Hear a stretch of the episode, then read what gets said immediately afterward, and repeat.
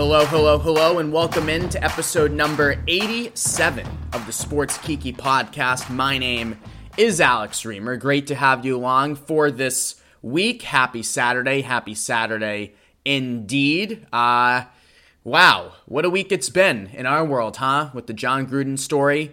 Uh, it all started late last week when the Wall Street Journal published one email in which Jon Gruden made a racially disparaging remark about NFLPA head DeMaurice Smith.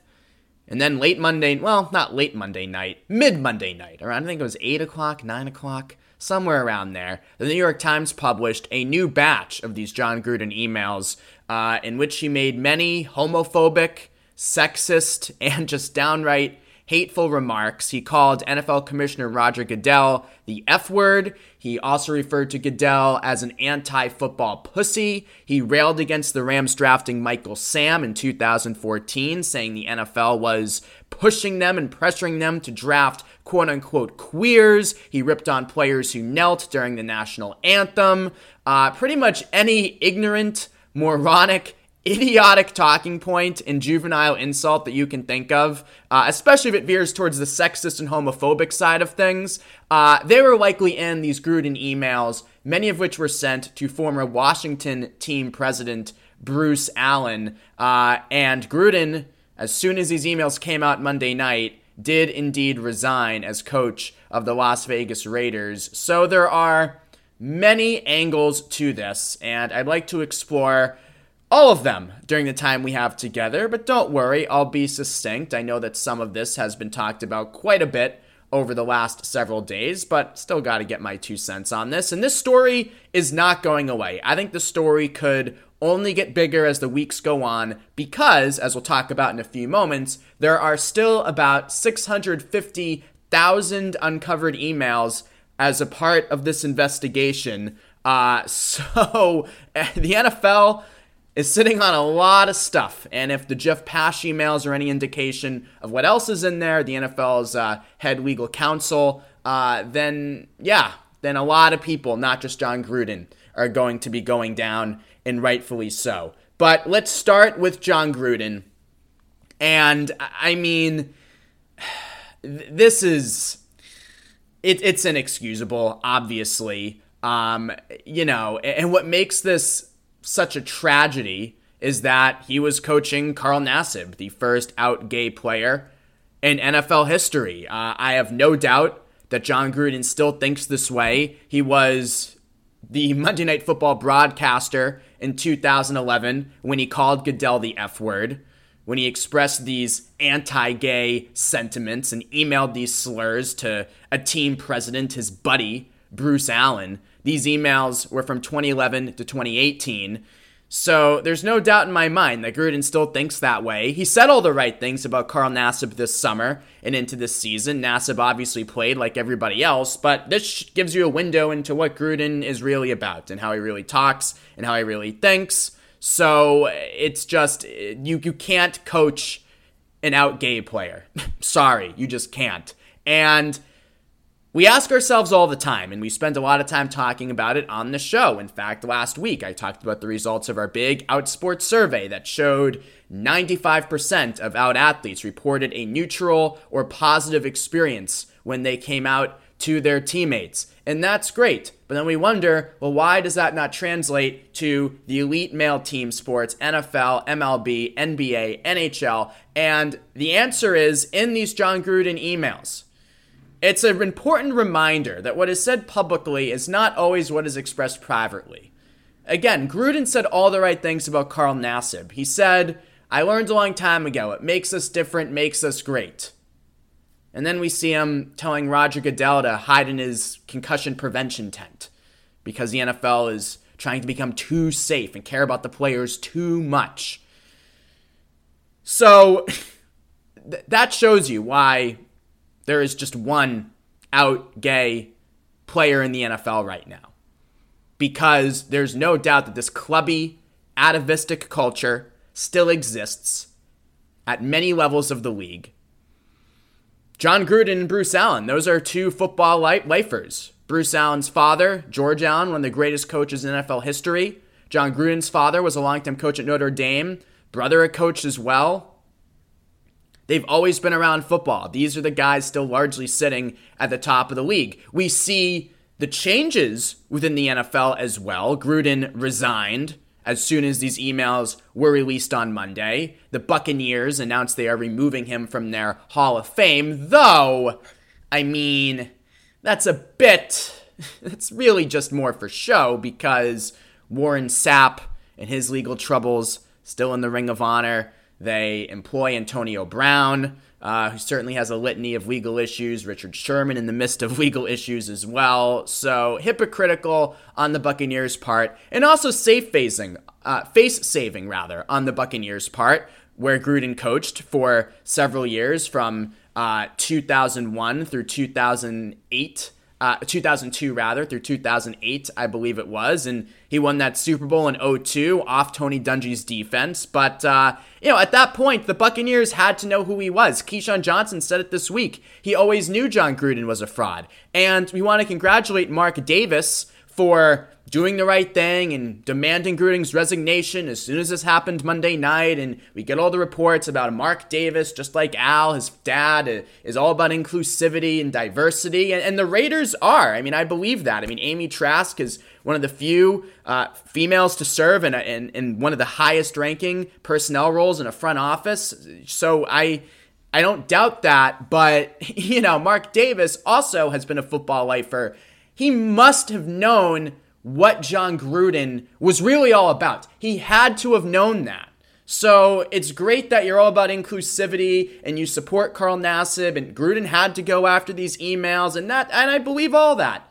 But Mark Davis also had to know the kind of person he was hiring when he brought in Jon Gruden. And it just shows that there is still a lot of work to do around the NFL with this. And most of all, Cyd Zeigler, I think, wrote an excellent column on Outsports this week. The person who this affects the most and the person who I feel the most bad for in all of this is Carl Nassib.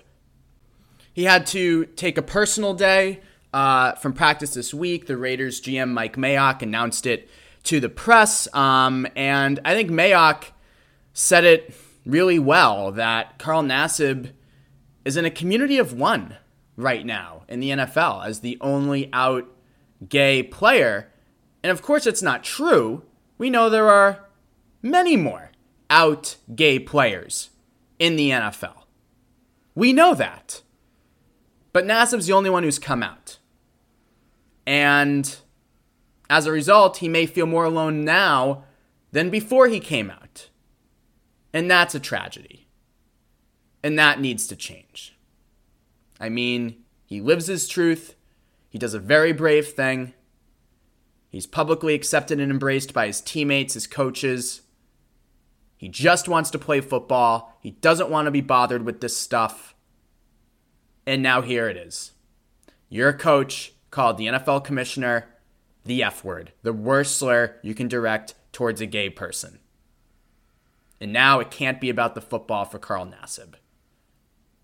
And that stinks. Who would have thunk that the straight coach wound up being way more of the distraction than the gay player? So that's the Jon Gruden piece of this.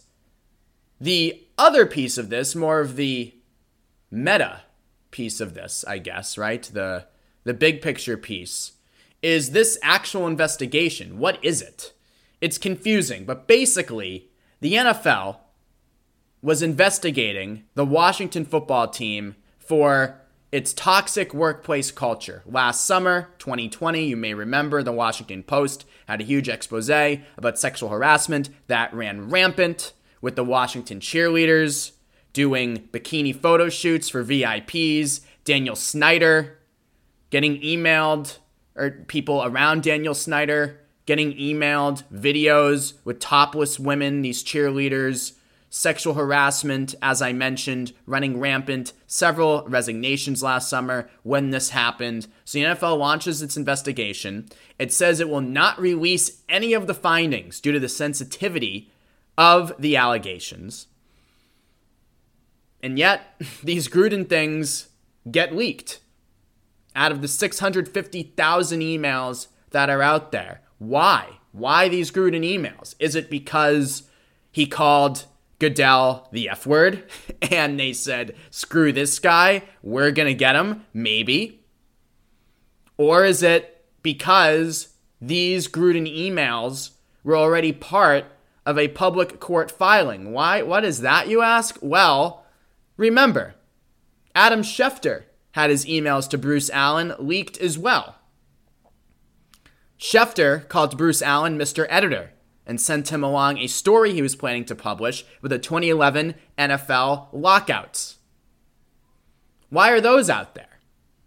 Well, Dan Snyder filed a defamation lawsuit in the summer of 2020 against these obscure troll farm websites that were publishing stories, and this came ahead of the Washington Post expose. Before that expose, but the sexual harassment and the treatment of the cheerleaders, there was rampant online speculation for a couple of weeks actually about what was actually going to be in these stories. And this obscure troll farm website ran a number of posts saying that Daniel Snyder was tied to Jeffrey Epstein and that Daniel Snyder was uh, you know, on Jeffrey Epstein's plane, that they were thinking of changing the name from uh, to the Washington Epsteins. like, seriously, that was the name of a headline. Like, Daniel Snyder, Washington Epsteins.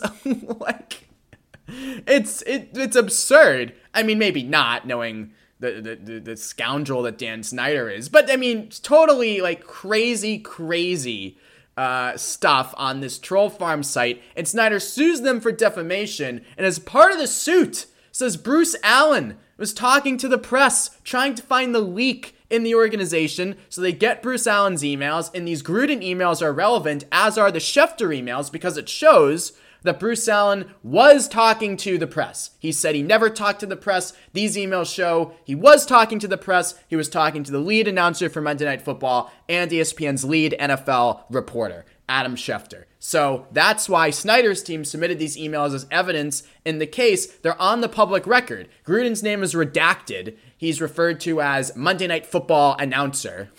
like, okay, like not very coy or subtle at all. So these things were out there anyway. So the NFL probably figured, well, this can go one of two ways.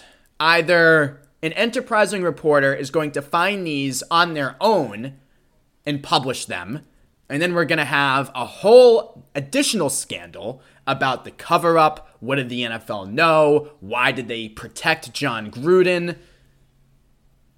Or they can selectively leak these emails, drip, drip, drip, until Gruden is fired or forced to resign. That is what I think happened. But still, I want to see that there's 650,000 emails. I want to see what's in Daniel Snyder's inbox. We already have seen what's in Jeff Pash's inbox, one of the head NFL executives, one of Goodell's right hand mans. And I say right literally because, man, he is to the right of, whoa, whoa.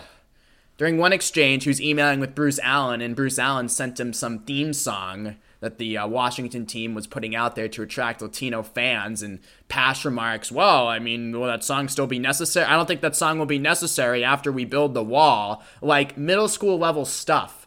Not quite sure who leaked that. Obviously, the NFL didn't have an interest in leaking the Jeff Pash emails, so I don't know. But these things are floating out there, and we're going to see much more of them. Is my final is my ultimate prediction. And uh, yeah, I want to see the Daniel Snyder emails. Jon Gruden should not be the only fall guy here. That's not a defense of him. He deserved everything that happened to him, but there are others. There are others, and there might be even more stuff in these emails. Oh, sorry.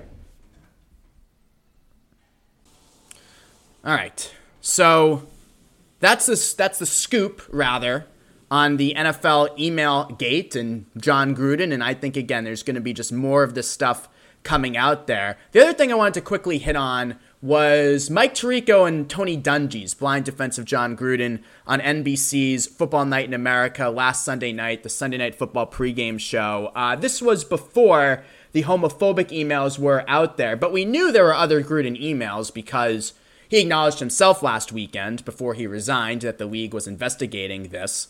Um, but Tony Dungy, Mike Tirico, man, a blind defense of Jon Gruden. Mike Tirico, who worked with Gruden on Monday Night Football, said he never saw any racist behavior from Gruden. Tony Dungy said he's not going to talk chalk everything up to racism. Gruden apologized. We need to move on. Uh, I mean, it just shows you, first of all, the notion that, well, they've never been racist in front of me, so, I mean, how could they be racist? We know that that is wrong. I mean, it happens all the time right? People show different sides of themselves to different people. And also, it just shows you that NBC telecast in particular, what complete and utter NFL shills that they are. Dungy, Tirico, Al Michaels, Cris Collinsworth. I mean, just total NFL shills. That's what that broadcast is, and that's what their defense was of Jon Gruden. Never mind Tony Dungy's abhorrent history when it comes to commenting on gay players, gay people in general. He said he would not have drafted Michael Sam because Sam would have been a distraction. In a follow up tweet this week, Dungy said he will forgive Gruden if Gruden shows true remorse in capital letters. Well, that's more than Tony Dungy has ever shown for his remarks about Michael Sam. In fact, his only statement on it has been that he was, quote, speaking honestly. So there you go. Tony Dungy. I stick to the defense. You know defense stick to that. No need to hear him really on anything else, especially a topic like this. So, woo, a supercharged edition of the Sports Kiki podcast this week. Thank you all for listening. My name, as always, is Alex Reimer. If you have any show or guest ideas, please feel free to drop me a line on Twitter at AlexReimer1. That again is at AlexReimer1. So long. We'll talk to you next Saturday.